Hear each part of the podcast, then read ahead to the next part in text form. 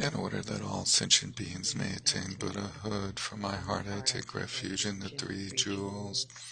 In order that all sentient beings may attain Buddhahood, from my heart I take refuge in the three jewels. In order that all sentient beings may attain Buddhahood, from my heart I take refuge in the three jewels.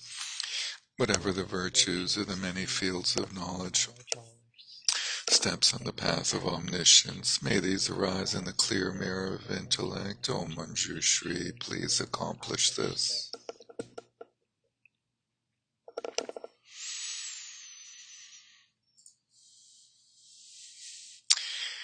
Greetings and welcome.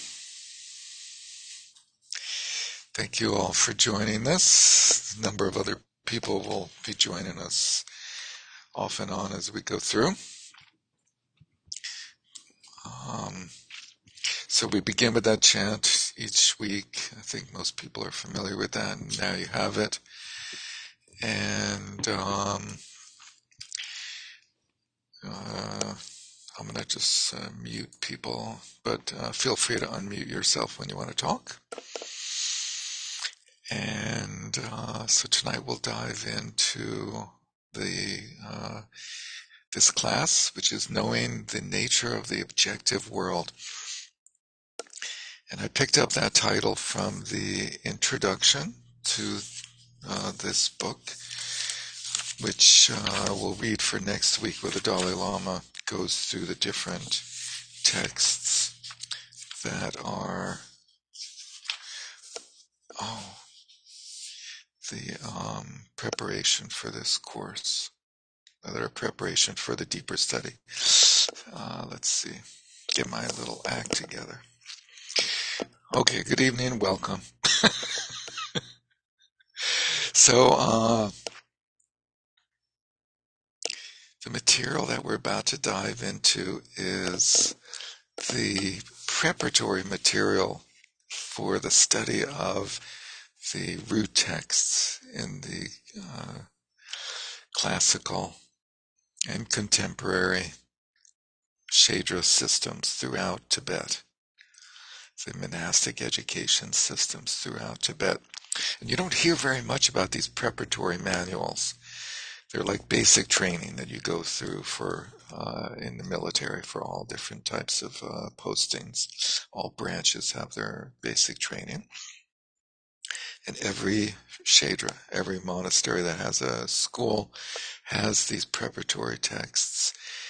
And um, they're essential so that you know the language and you know the con- the sort of the contexts, the terminology, and the topics, and how the topics are viewed that are then going to be discussed in the root texts of the Shedra. So the root texts of the Shedra are the Abhidharma Kosha by Vasubandhu, which is the treasury of Abhidharma. And then the uh, Pramanavartika, which is a commentary on valid cognition by Dharma Kirti, discussion of uh, the nature of cognition. And then the understanding of the middle way, the introduction to the middle way by Chandra Kirti, um, Madhyamaka Avatara in Sanskrit, and then the Abhisamaya Alamkara, which is the ornament of higher realization by Maitreya, and that out uh, that uh, presents the stages and uh, characteristics of the various paths in Buddhism. So that's number four. So I have Abhidharma, Pramana, valid cognition. Middle way is number three. Number four is paths and stages is the, the sort of uh, summary or code name. And then the fifth one in the Shedra tradition, since they're monastics, is a monastic, is the uh, monastic rules or a commentary on the monastic rules. But given that none of us are monastics, and the uh, separation between the Shedra and the meditation hall doesn't exist in our world the way it did in Tibet, where the Shedra was literally separate from the uh, monastery where all the meditation and the retreats happened. which was sort of a given that everybody did that. So I've included that as our fifth topic instead of the monastic rules. So meditation. And there's, since it's not one of the topics, there's no uh, traditional source text for that. But I think uh, if Tibetans had to pick one, they would unanimously pick Kamalashila's stages of meditation, Bhavana Krama, in three parts. And um, so each of the first four have a little primer that goes before it. And um, I, I, wrote this up in the. Uh, it'd be easier if I showed this to you. Um,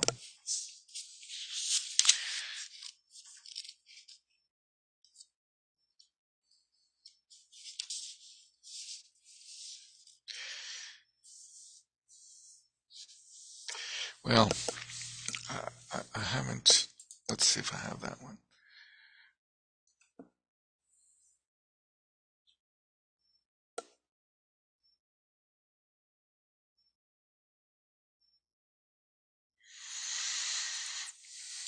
Sorry.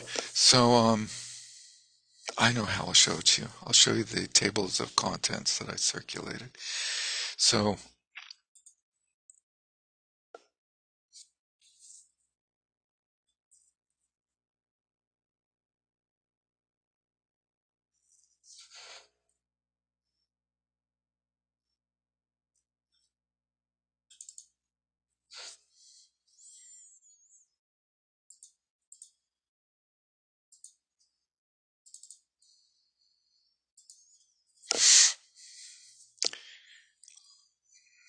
first, the first subject, Abhidharma, is introduced with a primer, which is the sort of uh, Western term for introductory uh, t- textbooks. Did did people, when you went to school, did anybody like have primers? That's if you went to prep school, right? If if you go to prep school, you have primers. It's not that common in the West anymore, right? It's like something from the past, but uh, we use that silly term. Anyway, so for Abhidharma, the uh, introductory text is called the Collected Topics. It's this term in Tibetan, Dudra, which you see up here. And uh, in English, it means a collection of topics or the uh, speaking of a compendium. Draw is like the uh, um, it's the same draw as in shade draw. So shade draw is like making knowledge or, or bringing about knowledge. And here, Dudra is, do is a, a compilation, or so we say collection of topics. And those topics are the uh, sort of framework that the Abhidharma literature makes uh, comments upon and uh, creates the world of Buddhism that we know in terms of skandhas, ayatanas, dhatus, pa- um, the, uh, th- those in uh, in in the West, when we talk about Abhidharma, we basically think skandhas, skandhas, ayatanas, and dhatus, right? Traditionally, like uh, in the Abhidharma text of the Pali Canon and also in the Abhidharma uh, texts in the later tradition of uh, Vasubandhu and Asanga. Um, Abhidharma also included the paths and the stages of the holy beings, of holy beings, or progress on the path, as well as the cosmology of Buddhism which is why we see in this book we go from very uh, sort of down to earth things to the last chapter is on uh, fetal development. I don't know if anyone else was surprised by that. it's like we go from from uh, skandhas, very basic stuff in this book. I'm looking at this, the science and philosophy in the Indian Buddhist classics. Part one is the physical world noble objects, subtle particles, time, the cosmos and its inhabitants, the different creatures, aliens and things like that. And um, and then we have fetal development and the channels, winds and drops. And so see, these are some of the more traditional topics in the Abhidharma, as well as causes and conditions. Um, so the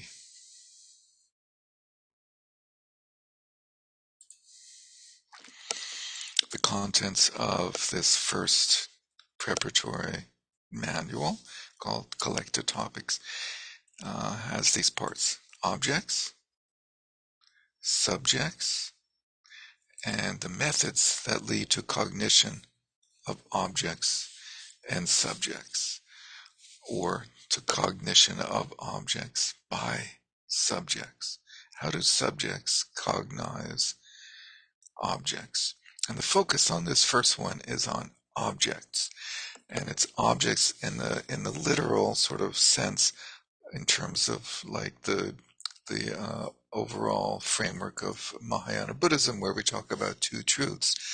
Here we're basically talking about the relative world, the world as we experience it as uh, common sentient beings. Um, our world is full of various types of objects, which include persons, by the way. Um, but subjects are uh, sentient minds. And uh, that is the focus of the second of these texts, the presentation of the classifications of mind. And uh, that's the introductory text for the Pramanavartika, the commentary on valid cognition generally, or it's this one is uh, sort of interesting. It, it, sort of spans both Abhidharma and uh, Abhidharma and Pramana. And here we have the uh, definitions and divisions of mind. Sarah, can you share your screen again? Because I didn't get a chance to print it out so I could see it. Ah, we could. Not, yeah, I'm not sure which document you're still looking at. Is this the one that says Dudra at the top? I'm so sorry. I, I, I thought I was screen sharing the whole time. Yeah. Huge trouble. Okay, so back to reality here. The first text collected topics. We have an explanation of objects, just briefly, and I'll come back to detail. And then we have subjects. It just we'll have like one little uh, definition of a subject in this in this introductory uh, book for the Abhidharma, and then uh, these eight ways or nine ways of cognition of objects by subjects in terms of these different types of phenomena. And these are pairs, these are uh, pairs of opposites.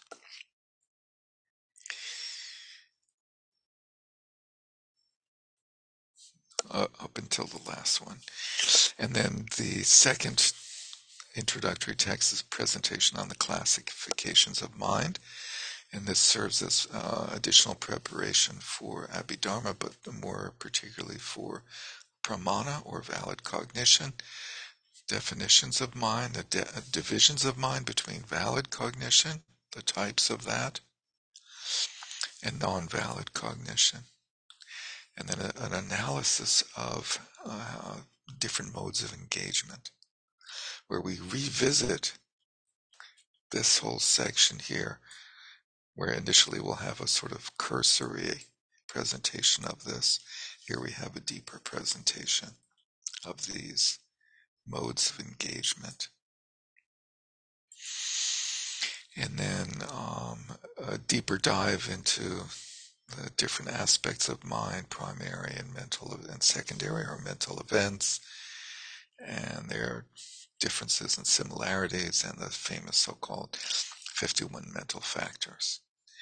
And then the third introductory text is called the presentation of the classification of reasons. And here we have uh, ex- explanation of inference. Uh, what is the correct reason for in, in the world of inference? And we have divisions of correct reasons in terms of their essence, and divisions of correct reasons in terms of uh, what's left out here is in terms of their function. And then we have uh, seeming reasons, meaning not real reasons. These are reasons that are elusive, and a little appendix. I, I have not included here, and I will work on including in the future, just so we have them all together. The fourth text is called Grounds and Paths, and that's uh, very uh, also a summary level presentation of the different stages of the five or and stages and characteristics of the paths and their qualities in the Buddhist Mahayana tradition, which consists of uh, exploration of the five paths of accumulation, preparation or unification as the second path. The third path is seen. The fourth path is meditation or familiarization. And the fifth path is no more learning. And the fourth path for a bodhisattva is broken down into the famous scheme of the ten grounds or ten bhumis. And uh, there's a, a, vast and intricate system of the various uh, afflictions and obstructions that are overcome at the various stages of these paths, as well as different travelers along the, these paths that have different schemes or different encounters, let's say, along the way. Derek? Yes, ma'am. Could you just briefly say what Lorik is and Tarik? You said Dudra was Abhidharma? Yeah, so I didn't, yeah, thank you very much. So I didn't give the Tibetan for these other two uh, primers. So Dudra means collected topics. And then Lorik, Lo is mind, and Rik is classifications. So this is the classification of minds. And these are the short uh, uh, nicknames for these texts. Dudra Lorik is the presentations of the classifications of mind. And then Tarik, Rik is again is classifications, and Ta is reasons. So classification of reasons. Presentation of the classification of reasons. Thank, Thank you. you. And then the fourth text, the grounds and paths in Tibetan is Salam, S A L A M. Looks sort of like salami without the I. And then coming back to the collected topics, what we'll be going through is the explanation of objects. So the focus in the collected topics is the objects and, and the way that the Dalai Lama uh, characterizes this in, in, in his introduction, as he says, it's the objects of the knowable world.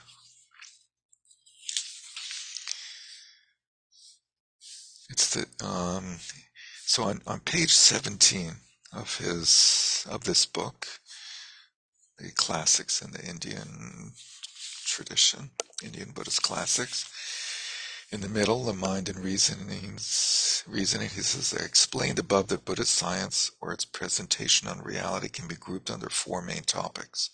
The nature of the objective world, the presentation of the mind, the subject, and so he, he highlights that the second one is focused on the subject, how we perceive. And the first one is focused on what we experience, what we cognize. The second one on how we cognize. And so what we cognize is the objective world, the world of objects, phenomena that are taken as objects by subjects. And so the, the significance of that sort of clunky language will gradually expand as we go through it. Uh, but the idea is that some samsaric beings, uh, sentient beings, experience their world in a dualistic way, which means subject and object. And so that's the framework that we undertake when we study our world. Our, the world consists of the objects that we experience and the way we as subjects experience those objects, what types of subjects there are, or what types of cog- cognitive mind there are, and then how those two interact, how we, how we as subjects cognize objects.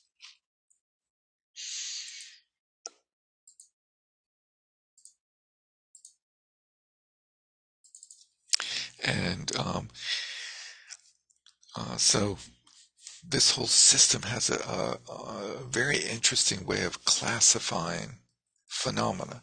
Now, when we say phenomena in English, it's almost always the translation of the word dharma, which is a Sanskrit word that has numerous meanings.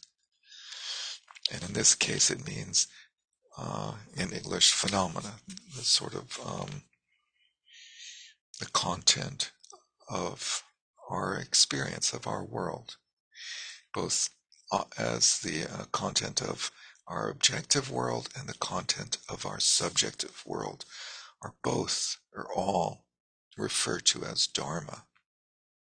It's a little different than the way we think in the West. We think there's all, you know, things and we don't really think of like anger and lust and pride and stuff as things, but they have the same ontological um, level of existence in this this tradition. And things, so things is um, a category within objects. You see that there's there's a classification of objects in terms of their entity, in terms of their ontological being. And then there's a classification of objects in terms of the way they are taken as objects. Which is which is different than um, how they are exist and how they exist. There's how phenomena exist, and then there's how subjects experience them. And this is ideally this is meant to puzzle you and intrigue you initially, so that you will not, instead of like um, deciding that you know what that means, you will leave that uh, part of your mind open to learning in more detail what that means. And then, in terms of entity, ontological reality of phenomena or objects, there's two ways of classifying them. That doesn't mean there's two types of, of things. It means there's two ways of looking at things. There's looking at them in terms of their entity.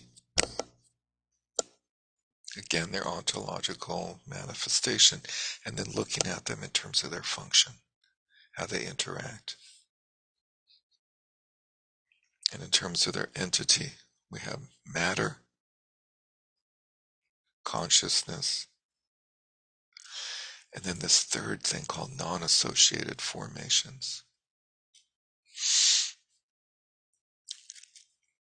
Mental, which are sometimes called mental factors, they're in the 51 mental factors.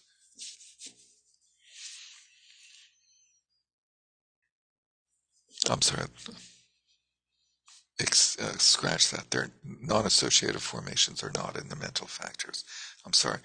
When we go through consciousness, that's going to include the mental factors, but the non-associated formations, it's easier to um, uh, look at those as a list instead of uh, s- sort of describing them as a uh, generality because they're an odd lot an odd bunch.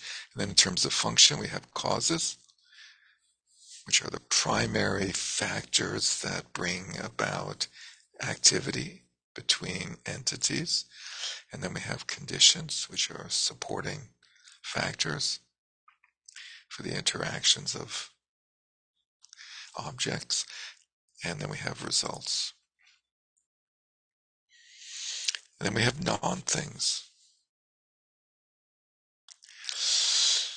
And uh, some examples of non-things are space. so, so non-things in general is a funny uh, category, and um,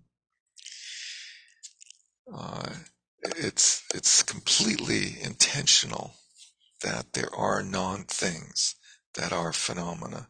Phenomena includes non-things, and we'll learn what a thing is because we'll go through definitions of things and we'll learn what a non thing is. Um, non things that are not included on this little list here are things like uh, unicorns, sky flowers, children of barren women, to, you know, to use a couple of the traditional examples. And the most famous example of a non thing is uh, the self.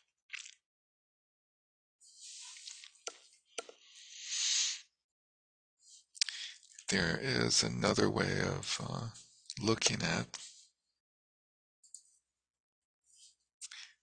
this breakdown, which is this guy. see if I can uh, figure out how to turn him about clockwise. Okay, so it's a wonderful uh, chart put together by Karl Brunnhölzl of Nitartha Institute.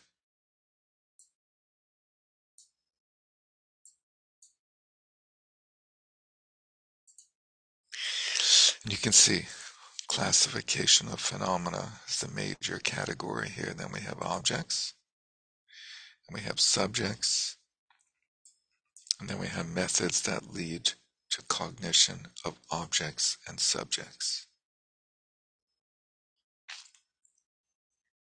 Now I said objects by subjects, and this says objects and subjects, partly because um, object uh, subjects can also cognize co- subjects, which is a slight nuance that we'll come to later. Um, we'll stick with the, the the organizational chart, so to speak, of this first, the uh, hierarchy first, and then we'll go back and look at some of the subtlety. Objects are classified in terms of entity and in terms of the way that, they are taken as objects. Objects are taken as objects by a subject in terms of the appearing object or apprehended object, a referent object, and the object of engagement. And that's a way of breaking down the um, different aspects of cognitive experience. So that uh, basically, to step back a little bit, the uh, which I should do before uh, diving in too much to this, is that um, the overall strategy in the Buddhist tradition is to acknowledge suffering to acknowledge that suffering is caused and to find the cause of suffering and try to reduce and ultimately eliminate the cause of suffering in order to experience genuine happiness, genuine liberation from suffering. And the root of suffering, initially when the Buddha taught the Four Noble Truths, he said what? What was the, the cause of suffering?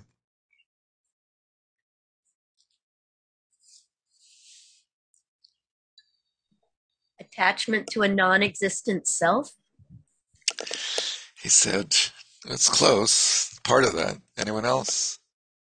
The, the short form of the second noble truth? Desire. I was going to say grasping. Yeah. So um, technically, those two are slightly different. If you remember your twelve nidanas, there's there's uh, uh, what desire sort of spread over grasping and clinging. But he, he said desire is is the cause of suffering, and uh, when that is presented formally by his predecessors, uh, descendants, his representatives that live after him and explain his teachings in detail, desire turns out to be not the precise cause of suffering, but the most tangible outcome of that cause that tends to be uh, the most um, sort of graphic driving factor for um, the, for causing suffering. So it's a little bit of a shorthand that the Buddha gave, and and when that's presented more formally, the cause of suffering is ignorance.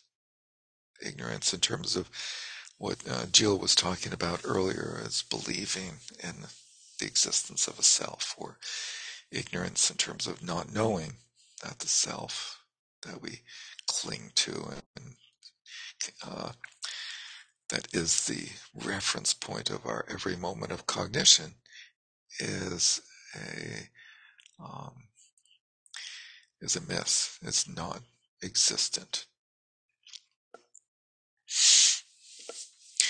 And so the strategy is to understand the nature of that mistake, the nature of that confusion, that ignorance of thinking that there's a self and there not being one, is how does that come about?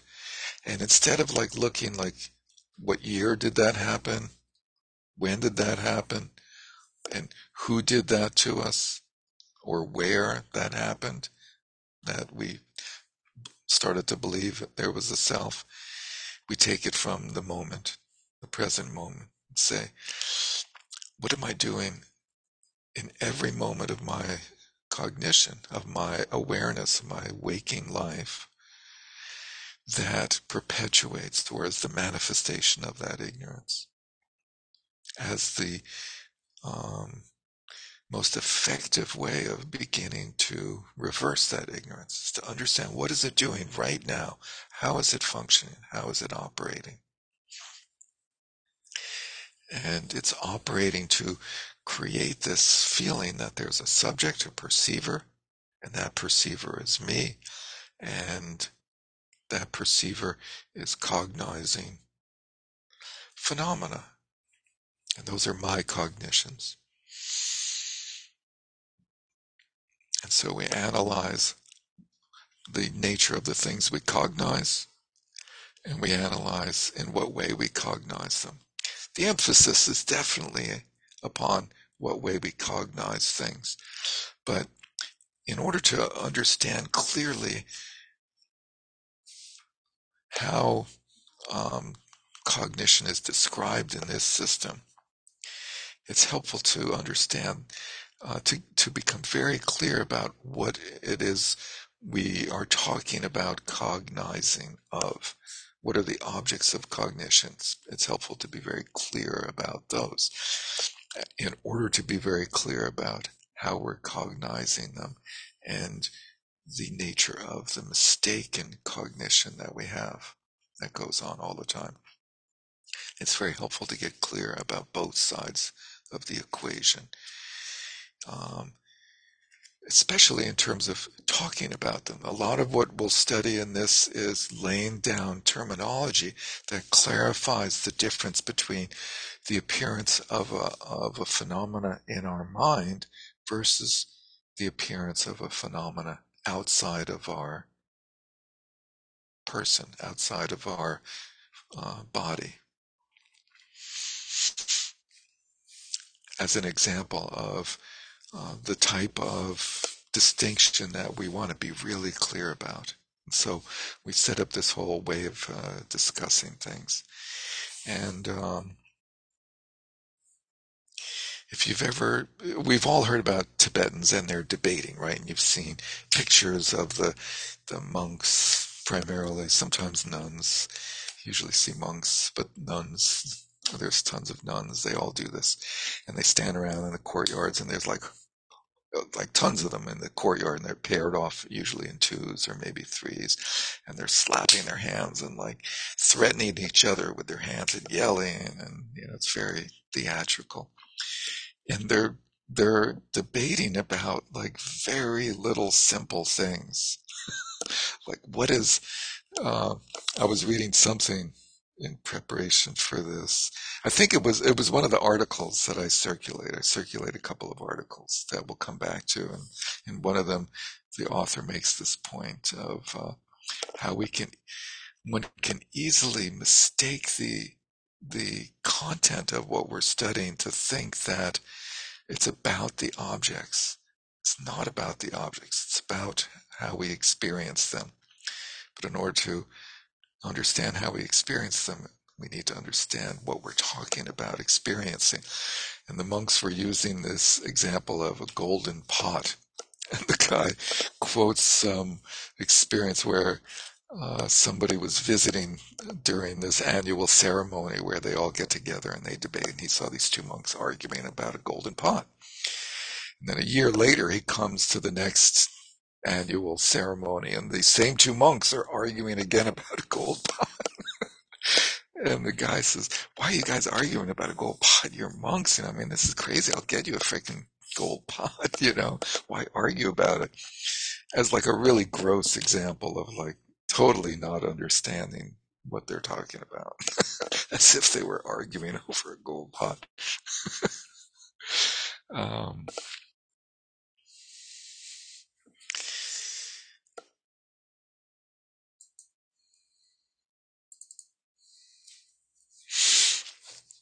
So coming back to our uh, chart here that shows things, um, I'm leaving this hanging, the way things are taken as objects. We'll come back to that, and we'll focus initially on uh, the classification of objects in terms of their entity.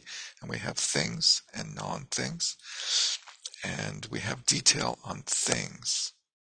We don't have much detail on non-things. And the detail on things is a breakdown of things classified in terms of either their ent- entity or their function. Their entity is matter, consciousness, and non associated formations. And matter has this little breakdown. And um, I'll show a more detailed table of contents uh, here, actually. Mm. Can you explain non associated formations? Yeah.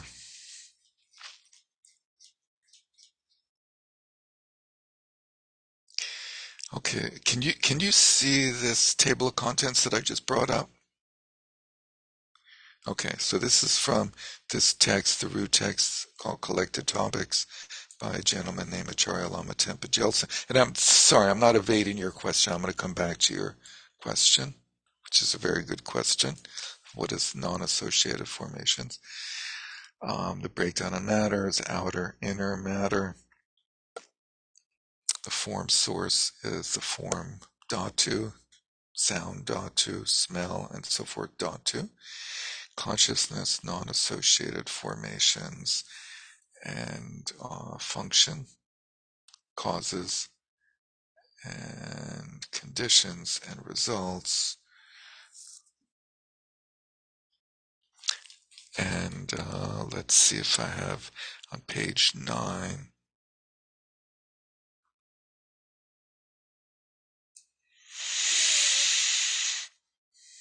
That which is neither matter nor consciousness and is observable as a conditioned phenomenon. Is classified as two the non-association associated formation that's the person and that is not the person. Um,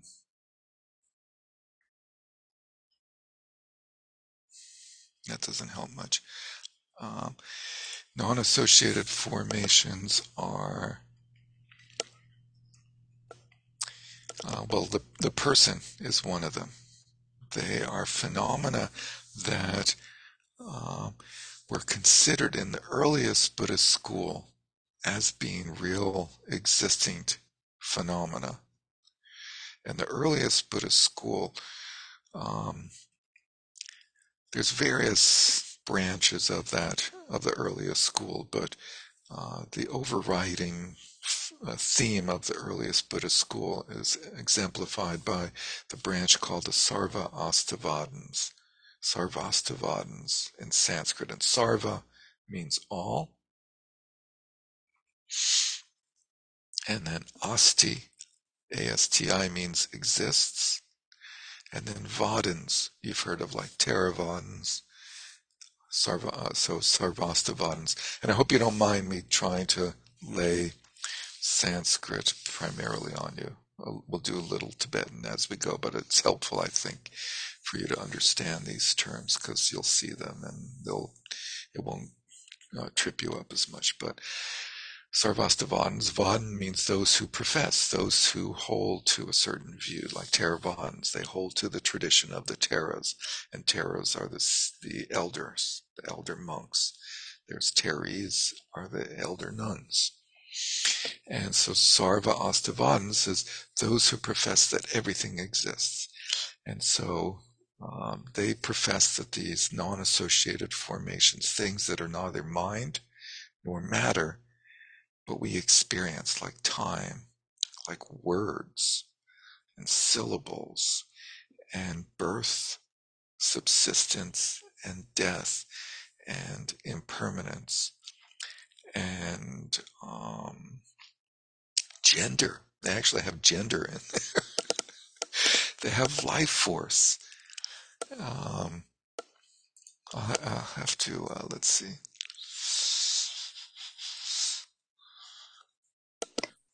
Derek? Yeah. yes. Derek? Yes, yes. Um, I'm listening. I sort of vaguely remember that um, them being explained as kind of processes. That is how they're generally explained, yeah. Sort of not um, that tangible. More yeah. of a it doesn't really do them justice, but here's the traditional list. Of... Would it help to think of them as things that we, where we group a whole lot of perhaps discrete phenomena into a thing that we then name? Is it kind of that? Like life well, i am sh- I'm going to show you here. Can okay. you see this on the screen? Yeah. Yeah.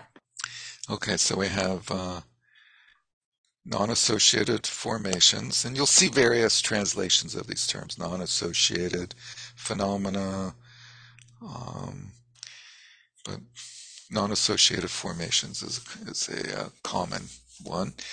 And uh, there's those associated with the person and those that are not associated with the person. And there's uh, acquisition. Persons acquire karmic momentum, karmic uh, karma. We acquire karma every moment of our existence. We acquire karma. So when when we go about to explain like the law of karma, which is one of the fundamental facts, so to speak, in the in the presentation of Buddhism, is that karma is real. Um, and we all know this that there we build a, a propensity, we have momentums and propensities towards this and that. And so, how do those? We all we also know that there's uh, impermanence, that everything is instantly arising and disappearing. And we're talking radical impermanence, right? So things last for an instant and then they pass away. So how does um, karma get passed on from one moment to another within a phenomena like a person or a being? And so the idea is that persons acquire karma, acquisition, um, shared qualities. You know, so you're going to see this is just like this weird hodgepodge. Uh, there's certain types of trances that are in the non-associated formations. There's the trance that goes. The, these translations are a little bit clunky. Thoughtless trance is uh, translate is the uh, samadhi of cessation of uh, perception and non-perception result of trances, old age, impermanence, uh, becoming, subsistence, birth, annihilation, nature of common persons, life or life force. Those not associated with a person necessarily, name, phrase, character or letter, distinction of causes and effects, speed, harmony, order, direction, number, time, gathering of causes, non-existence of causes. so this is a traditional list of the non-associated formations. Now, when you look at, by the way, the mental factors, the mental factors, uh, to know your mental factors, they come in five groups. Omnipresent, meaning they exist in every moment of cognition. And object determining, they exist in any moment, every moment of object oriented cognition, which is almost every moment. All cognition is object oriented. Then we have virtuous factors, root afflictions. We're all familiar with these ignorance, desire, anger, pride, and doubt, and wrong view or view and then secondary afflictions.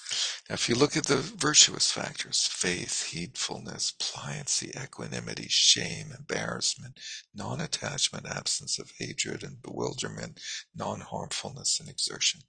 Where's generosity? Where's, um, where's patience? Where's compassion? Where's joy? you know, so these these uh, are not uh, are generally not considered to be exhaustive lists, and that's debatable. And uh, we're supposed to say that phrase a lot. We're supposed to say, "Well, we could debate that." because really the idea in studying this material is to sharpen it's not to like memorize lists of things so you can rattle these off right it's to sharpen your awareness of what your experience is, what your mind is doing and how it's doing it, and how it's creating the illusion of a self. Everything has to constantly come back to that. And so all of this is, is being done to sharpen our our perception and understanding of our experience. The, one of the main strategies of the ego in its, uh, you know, as if it existed, but one of these strategies of ignorance in, that makes us believe we have an ego is that it lumps everything together. There's like this sense of like oneness of things or wholeness in our experience. And so the strategy of Abhidharma is just like uh, the strategy of one of the more famous conquerors of all times in the Western world,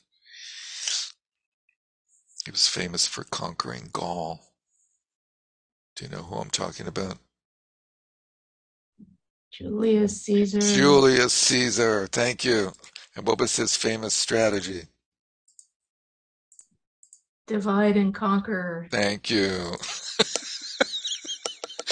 right? So it's like we, you know, the mind it seems like one thing, and so the strategy is we're going to divide that mind up and see all the different little aspects of it. So the myth of there being this me as one unit, unified entity that, you know, spans all of these experiences ultimately is dissolved.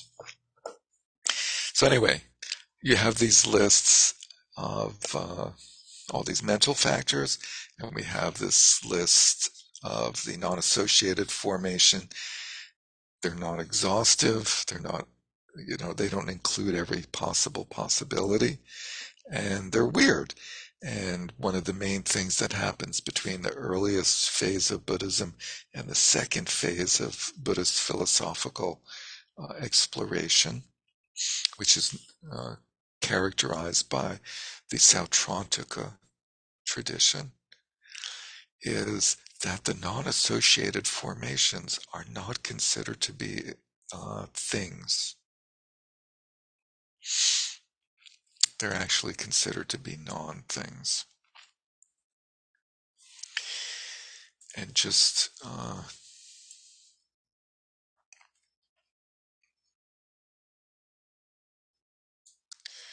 to um, focus. Yes. There's a nice definition in the back of the book. And it says that they're not mental phenomena or material form. Right. I mean, that's how they're described. They're neither mind nor matter. Hmm. And so that's a, a, technical way of saying what I just said. And uh, the idea is if, you know, can you think of th- so called things that are not mind or matter? And that list that we went through was the uh, the response of people who lived in the first few centuries after the time of the Buddha, who tried to grapple with their world and understand it instead of as one whole thing and break it down into parts. Now, what is the thing? A thing is that which is able to perform a function. So I'm taking a little sneak peek into this book called Class uh, uh, Collection Collected Topics, and I've suggested that uh, I've recommended to people to purchase this book as well, but I've said it's not essential because I'll show bits and pieces of it as we go through the larger book, which we are using as the main source text, the science and philosophy in the Indian Buddhist tradition. But this is a little cryptic uh, text which is made up of definitions with slight um, explanations. And this, this, I'm going to just touch on this one because it's so crucial, is the definition of a thing is that which is able to perform a function. So initially they thought all those things in the non-associated formations were performing functions. Words, phrases, time, life force, all those odd things in the non-associated formations. Here the meaning of the definition of a thing, that which is able to perform a function, is as follows. Any phenomena that performs the function of producing its own specific result. And I'm going to skip this for now. Any phenomena that performs the function of producing its own specific result is a thing. Then we have examples. You know, it's, it's helpful to understand how these definitions or explanations are presented. We have the, the real part of the definition. It performs its own result, specific result, and then we have examples such as later moments of its own continuum, or a consciousness apprehending that specific phenomena. So those are the, the, the way that's the way a thing is defined that a thing produces performs a function and functions are of two types either they're uh, causal in terms of producing the next moment of their own what's called continuum and a continuum is successive moments in the um, appearance of a phenomena.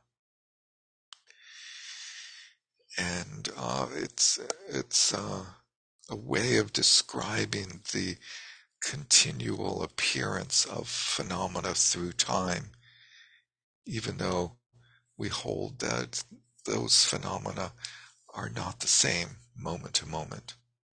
They're different phenomena. You and I and everything around us, every moment is not the same phenomena as it was the moment before, but by and large is the specific result of the prior moment of the chair and the table and the lamp and the book and the computer and the body that you so so-called you reside in and so forth. And the other thing, the other way of defining a thing's function is that it's observable a consciousness uh, produces the result of there being a consciousness that apprehends that phenomena. And apprehending a phenomena can be either directly or indirectly. We can apprehend the phenomena through our five senses, or we can apprehend the phenomena through inference, which is helpful way of understanding um, phenomena that don't appear to our five senses. Derek? Yes. I'm just just stepping back for one minute and wondering how much we need to pay attention to the way these terms are used because in Karl Brunnhölzl's chart under function, it says causes, conditions, and results, for example.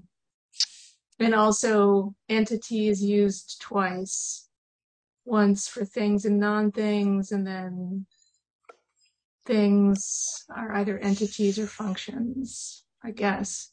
I'm I'm just I'm not entirely clear on it, but I'm just wondering, you know, Yes, great importance on the way these terms are used. how Um, much do we need to know and like really pay pay a huge amount of attention to the terminology.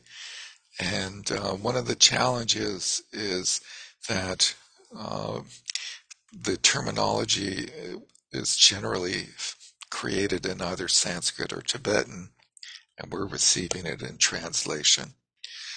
And so when you experience this this material in different books, you'll see some very different translations of terms, and you have and it's you have to um, understand the context in order to understand whether they're talking about uh, whether they've translated something that you know by a different term. Uh, so it's it's really important to pay attention to the terminology. Ideally, will prime, uh, you know, ideally you would have uniform terminology, either by using materials all from the same translation team, or um, some other way. But usually, it's like these days, it's is if you you know use material from one translation translator or translation team, then the the terminology is consistent, and that's really helpful. So here we have two different worlds. We have the team that produced these books, and then we have the Nitartha Institute team that produced that collected topics root text. And they're similar. They are probably not identical. Um, which uh, so is yeah, sorry. So the fact that there are three things under function and you just talked about two things for functions. Does that matter? Is that important to figure It- out? It, it is. It is. Um, uh, it, it's actually really important, and that's that's great that you're asking about it. So, first we have a classification of of uh, things in terms of entity or function, and the functions are of three types: causes, conditions, and results. And um, that's a way of breaking down the activity of causation, you know, just to use one of the three causes, conditions, and results as a, a label that actually includes all three. Just to be clear, when we talk about causation, at least in Buddhism, causation is a process of the coming together of a collection of causes and conditions that produce a result. And um, so, uh, in that way, we're identifying the different members of that process of causation as being uh, identifiable as different phenomena.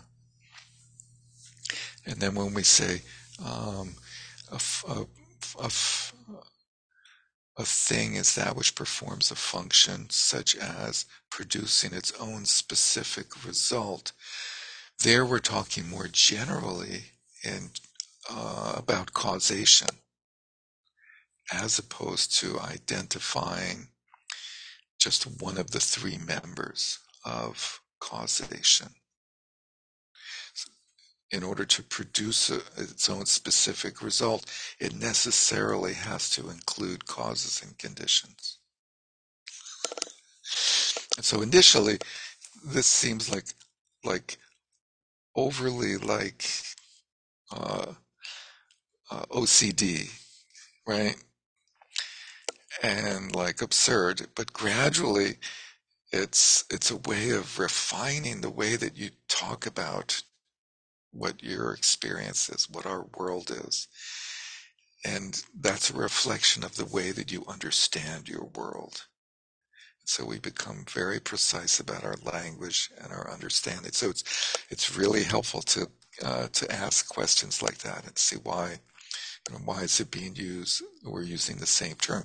So basically, my response is that in one of those instances, um, the term uh, producing its own specific result is being used in a general sense as the activity of causation, of, of activity of uh, um, coming about or resulting. And when we when we do it formally, when we classify phenomena, results are one of three types of activity under uh, the classification of things in terms of their function. So thank you for that.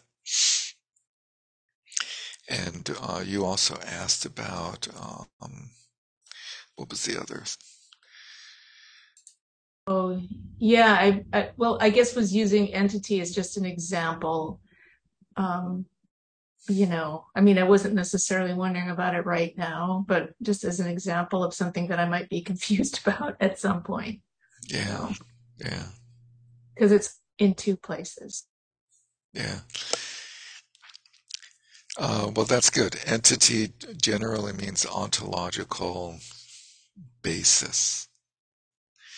And uh, let as we come to those specific uses, we, we can stop and, and talk about that. Um, so for today, my goal was to introduce this material and um, look at, at some of the details of it, primarily through going through the table of contents, which we did through the hierarchical chart that we've gone through. And then also, I wanted to go through this part of the book called uh, The Appendix and the 18 Topics. And sort of go through that briefly as a way of uh, um, what you you have touched on in the preface and in the translator's introduction, but you'll experience more as we go through the book, is that this system was initially developed by a gentleman uh, named Chapa Chökyi Senge.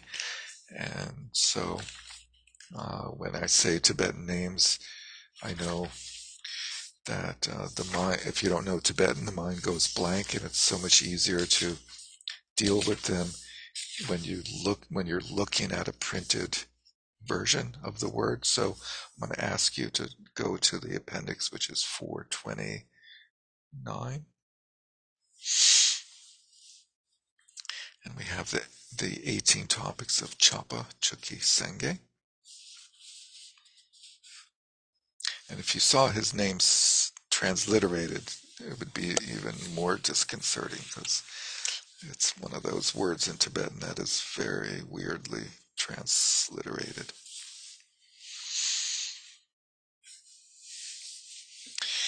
And um, let, us run through a little bit of these 18 topics. So uh, he um, is famous for having discovered uh, and translated Chandrakirti's Introduction to the Middle Way.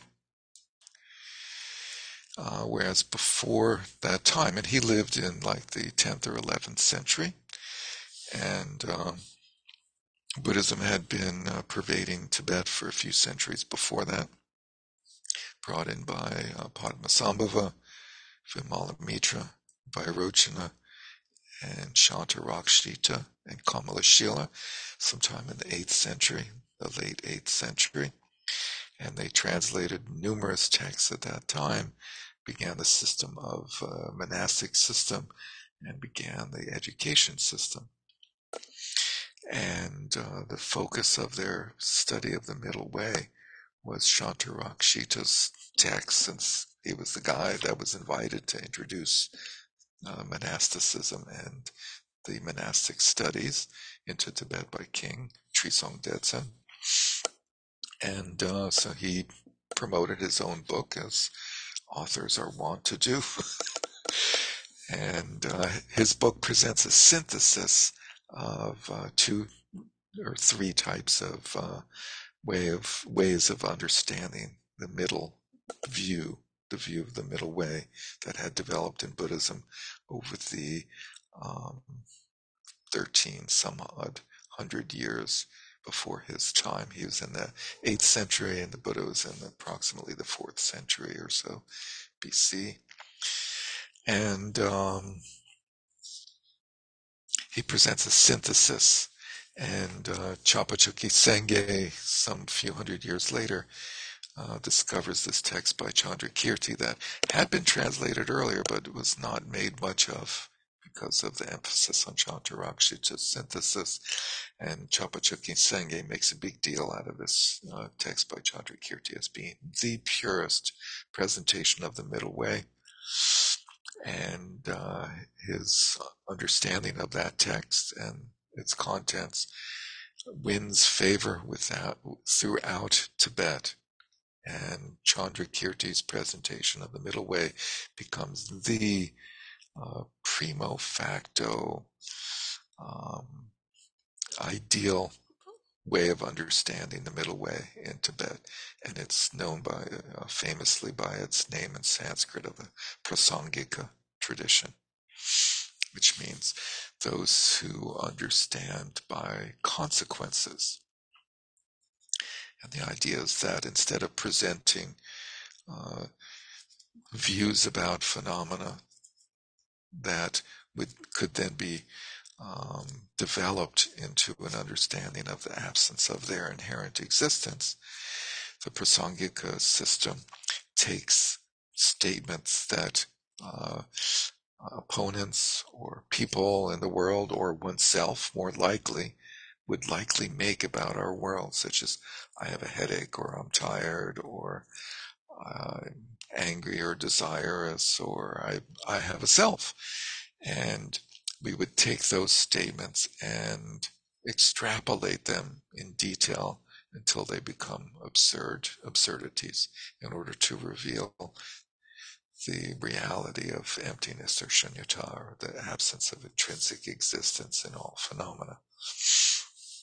So he's famous for starting that, but he's also famous for starting uh, what's called the earlier tradition of the uh, study of valid cognition or pramana. And uh, his sort of testament is this list of 18 topics. And uh, um, we won't spend a lot of time on it because it's rather abstruse and difficult to understand. But it's basically like the culmination of studying this material should bring us to the point of being able to understand what he's talking about. Not only understand it, but understand why he's talking about it. Because when you don't really understand it, it seems like ridiculous that he's even talking about these things. Uh, so, first we have color, white and red, and so on. And by the way, the um, so, some of the uh, primers on this material were not always called collected topics. There's a, a sort of a genre or a, a number of instances of these examples of primers, and basically every monastery would have their own version of the primer and commentaries on the primer. And the one that I recommended for us to use by Acharya Lama Tenpa Gyaltsen, he's a, a currently living uh, a great scholar that teaches at Nitartha Institute, which is an awesome program, by the way, if you're interested in taking this more deeply. I highly recommend it. And so he is presenting the sort of view of his teacher, Khenpo Tsultrim Gyamtso Rinpoche, who's the sort of uh, uh, spiritual master of the Nitartha Institute, um, whereas Punla, Dzogchen Ponlop Rinpoche is the current uh, director of that institute and uh, presents the view of his his teacher, Khenpo Tsultrim. And so uh, Tenpa, uh, Lama Tenpa Gyaltsen presents our version or his version of the collected topics. And these versions are very much the same, but they vary slightly. Many of them were called colors and so on, which was the sort of short term name for these collection of topics where they basically run through the list of Abhidharma topics and give definitions and talk about them. and there's there's one other uh, chart that I wanted to show before we do this. Um,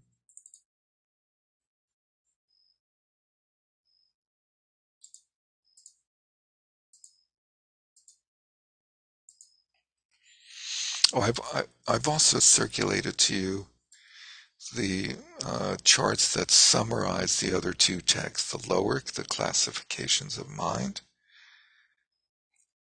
Just because uh, I think it's helpful to have these uh, graphical depictions valid cognition, non valid cognition, direct and inferential as the two types of valid cognition.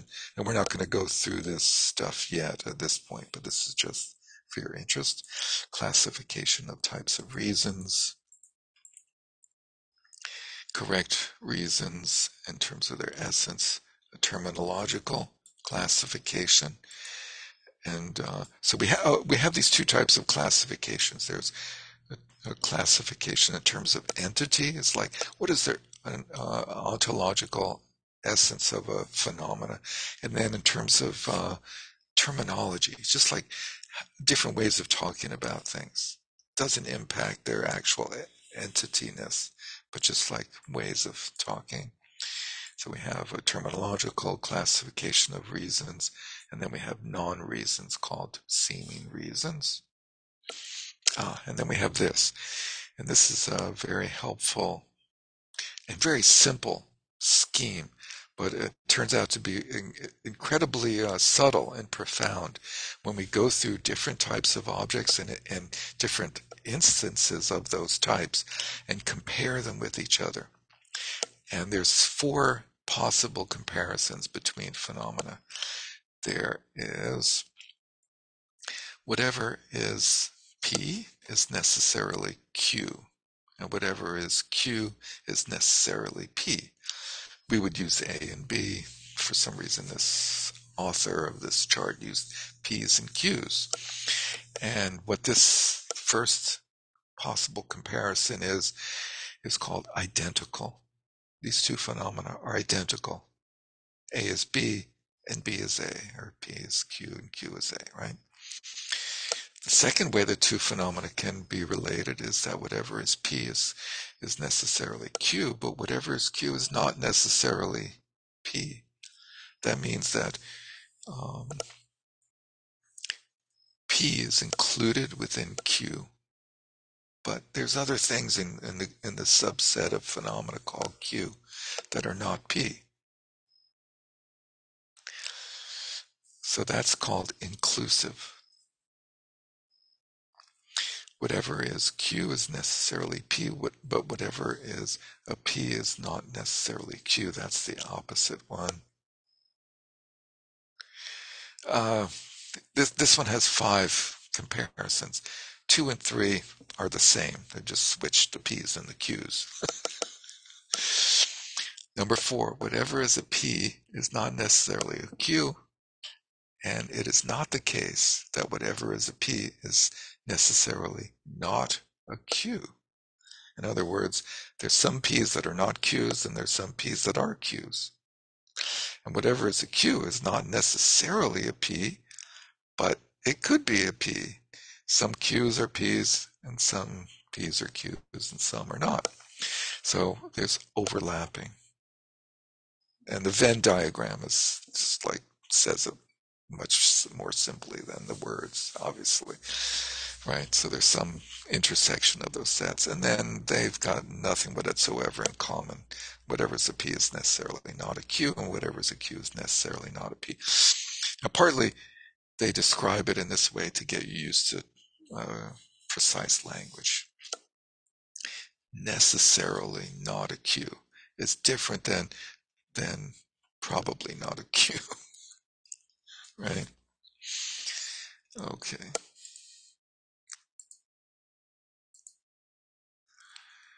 Uh, oh, here the 18 topics of Chapa Chökyi Senge. Okay, color, white, red, and so on introduces the student to objects experienced by the five sense consciousnesses. So the so on goes through the five other senses. So the title indicates only colors. Topics include all five sense objects. Blah, blah, blah. In turn, these sensory objects form the referent basis for detailed analysis by the philosophical categories outlined in the remaining 17 topics.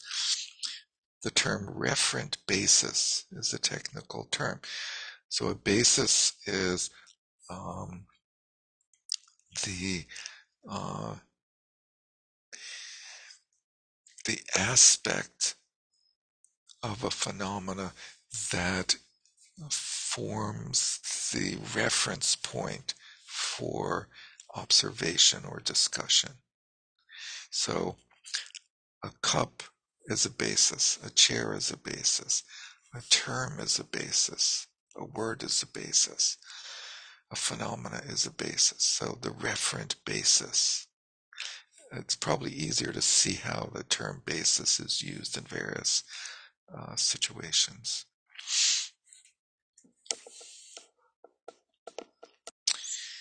Uh, referent is simply um, that they are referred to by mind or words.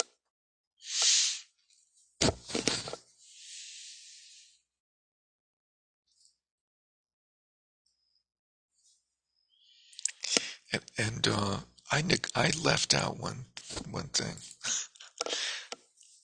There's a lot of things I've left out, but um, when I went through the different preparatory texts for the five subjects, I said that there is the Dudra, or the collected topic, serves as the preparatory text for the Abhidharma.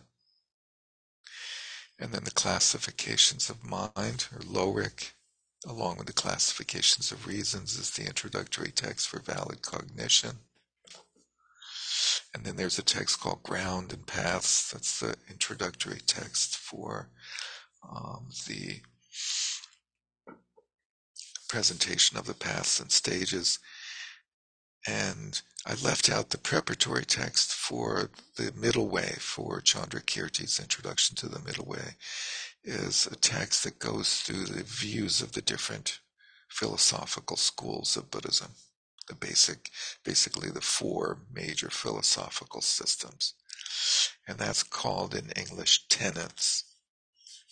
Not the person that rents an apartment, but the uh, T-E-N-E-T-S, tenets, philosophical tenets. Just to complete that. And uh, I was re- reminded of that because uh, when you go through the tenets, they go through the basis of uh, the different bases for the uh, establishment of tenets. Anyway, substantial phenomena and abstract phenomena. Substantial phenomena refer to the attributes of impermanent things that are, in essence, types of substances that possess functionality.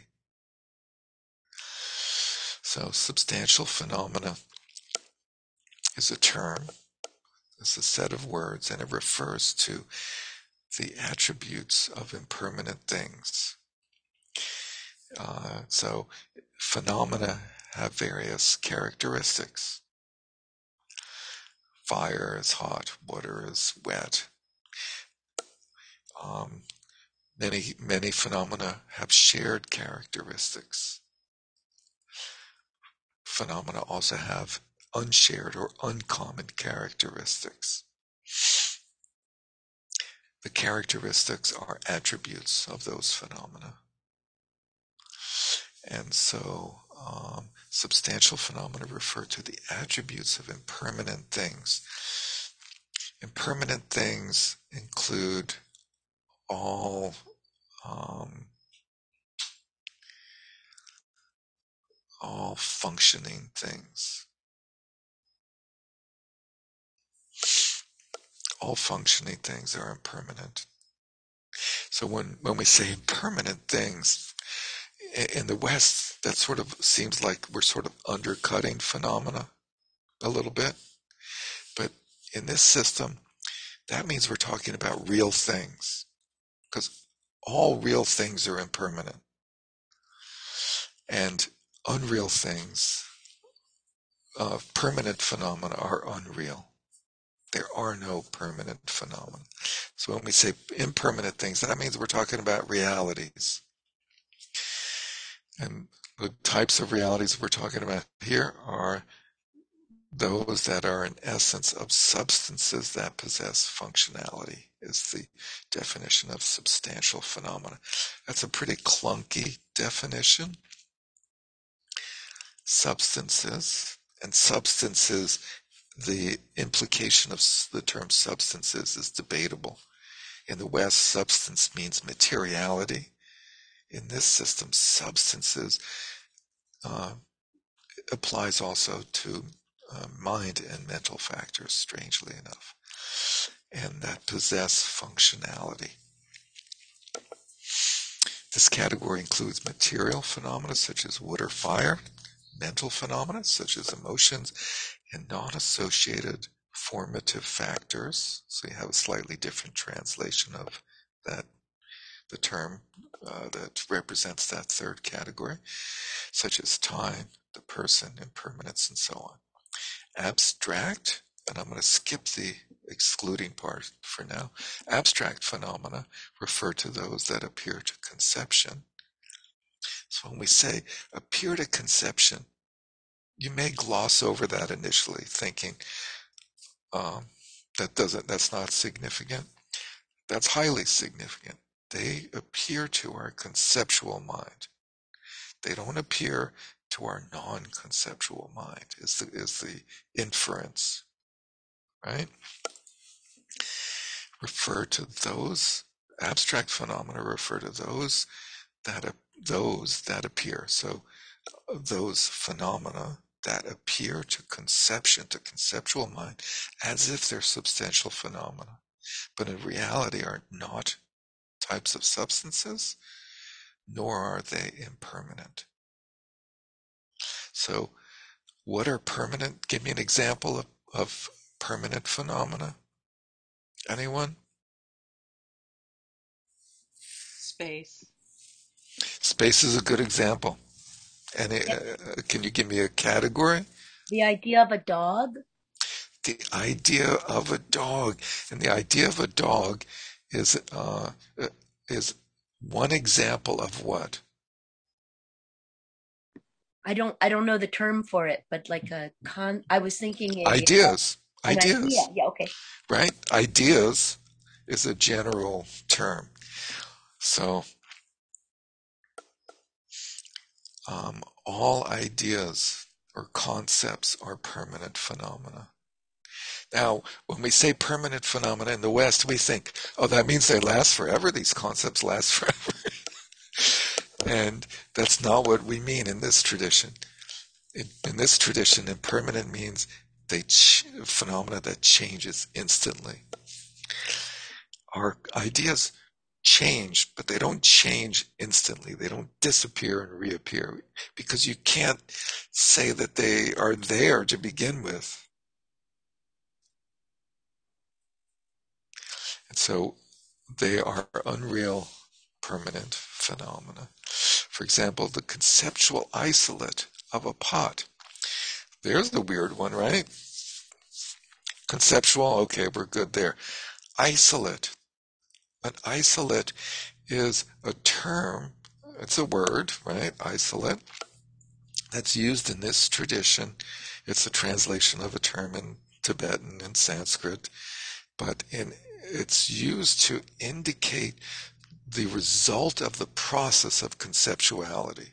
What conceptuality does is, out of the possible infinitude of phenomena to identify or be talking about, it isolates one phenomena out of that background. And they use this term because it's not, um, uh, it's general. Like you can have isolates that are uh, collective nouns or you can have isolates that are specific instances of a collective noun. So a collective noun is dogs. We have the idea of a dog. So dog is an isolate. My dog is an isolate too. My dog is also not an isolate. that's my real dog is an isolate. But the concept of my dog is an isolate, as is the concept dog.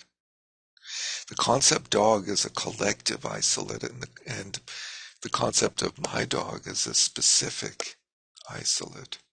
So isolate means that which is the result of conceptual uh, sort of identification of you know phenomena emerging out of the the morass of potential conceptual realm of your mind of our minds so it's hard to describe but uh, such as the object universal so this is their way of uh, translating um, generalities universals are generalities. They are um, conceptual and they're all encompassing. And here they're talking Derek? about yes. Is it is it also the idea that it's it's not the in this world, it's not the real thing. It's I our idea of the real thing. Would that be another way to say it? That is another way of saying it. Um, the the gloss of real and unreal has like a value judgment Mm-hmm.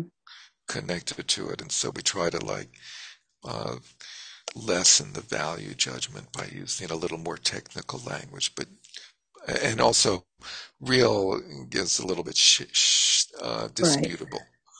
but So, yes, and also, is this is although this some people ma- would argue with the, you that concepts are real. Just, right? uh, but Right. sorry to interrupt you.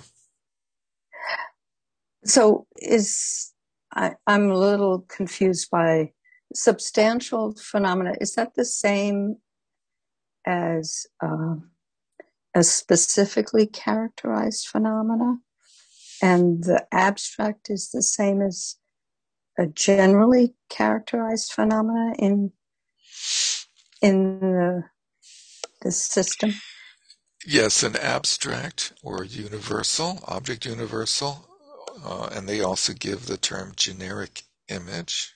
These are synonymous hmm with uh, what you just called generally characterized phenomena, which is another way of describing or another terminology that's used to describe ideas, concepts, images, and universals. Now, substantial phenomena is technically a subset of the set of specifically characterized phenomena. Okay. And I would be hard pressed, as I think most people who have studied this material, and it's sort of a, a, a challenging one, is to say, what are describe to me or give me an example of a phenomena that is a specifically characterized phenomena but is not a substantial phenomena. Right? Hmm. that's if you know this stuff that's a little bit of a mind bender. It also seemed like the use of the word attributes is a is a point because a specifically characterized phenomena has attributes, but it sounds like the substantial phenomena are its attributes. Or in this, Ah. in this anyway, Yeah, the whole the whole issue of attributes or or uh, qualities and characteristics is is a big issue, and we'll come to it. And uh, it's very famously uh, summarized in an exercise about colors, where they say that a white horse is not white, and that's your takeaway: is that a white horse is not white. And uh, we're a little bit over time, so I want to go back to this and very briefly point out another level of uh, subtlety that's incorporated into this chart, which is really helpful to pay attention to and to look through and study, is uh, these other terms that are provided in the gray boxes for the, the the lead terms within the gray boxes. So, for example, we have objects, and then it says equal, knowable objects, equal existence, equal ex- established bases, equal objects of comprehension equal phenomena. When we have this uh, way of presenting things as equal, that means they're synonymous. They're different words or terms for the same entity. Subjects equal mind, consciousness, and awareness. These are all synonyms for the same entity. Things are conditioned phenomena. They're necessarily, and, and so the terminology necessarily is important here. Objects are necessarily knowable objects. They're necessarily existence.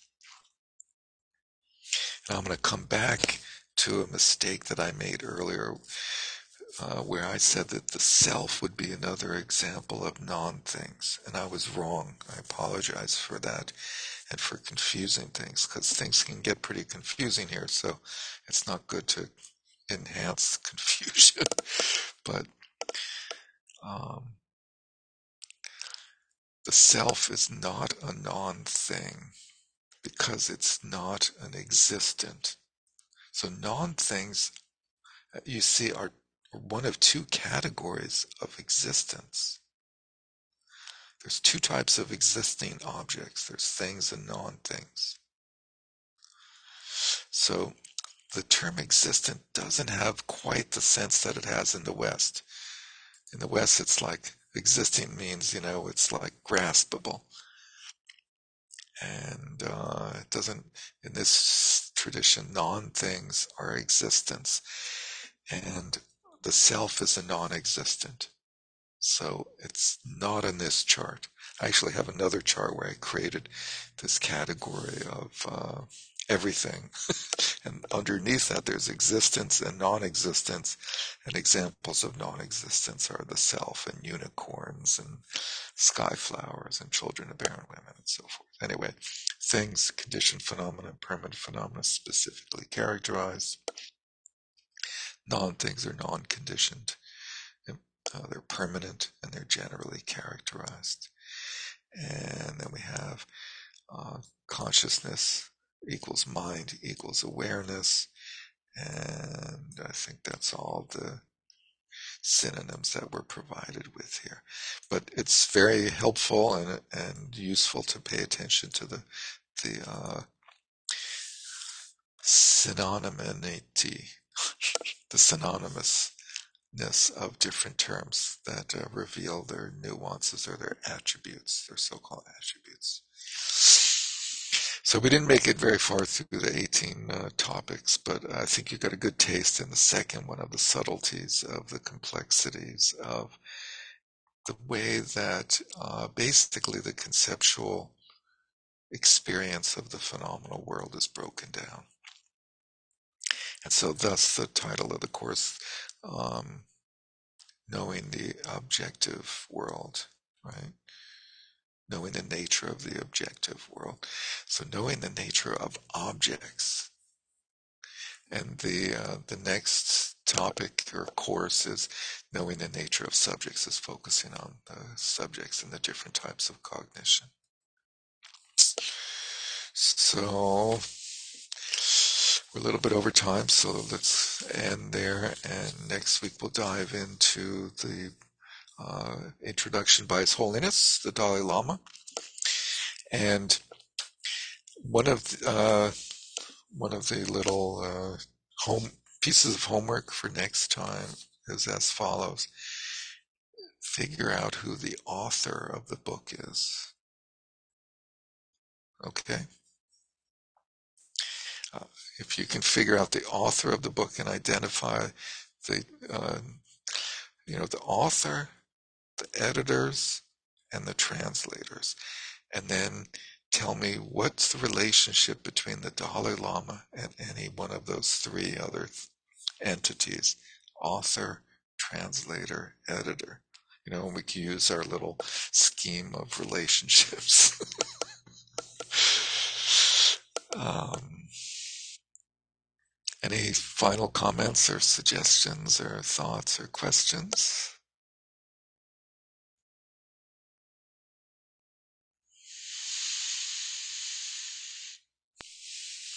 Okay, so let's dedicate the merit. By this merit may all obtain omniscience, may it defeat the enemy wrongdoing. From the stormy waves of birth, old age, sickness, and death, from the ocean of samsara, may I free all beings. By the confidence of the golden sun of the great east, may the lotus garden of the Rigden's wisdom bloom. May the dark ignorance of sentient beings be dispelled.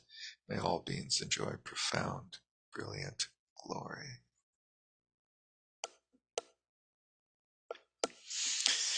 Thank you. Thank you very much. Thank you, Derek. Have a good Thank Thank you, you, Derek. Thanks, Derek. Good night. Thanks, Have a good Derek. week. Good Thank you. Take care. Thank you.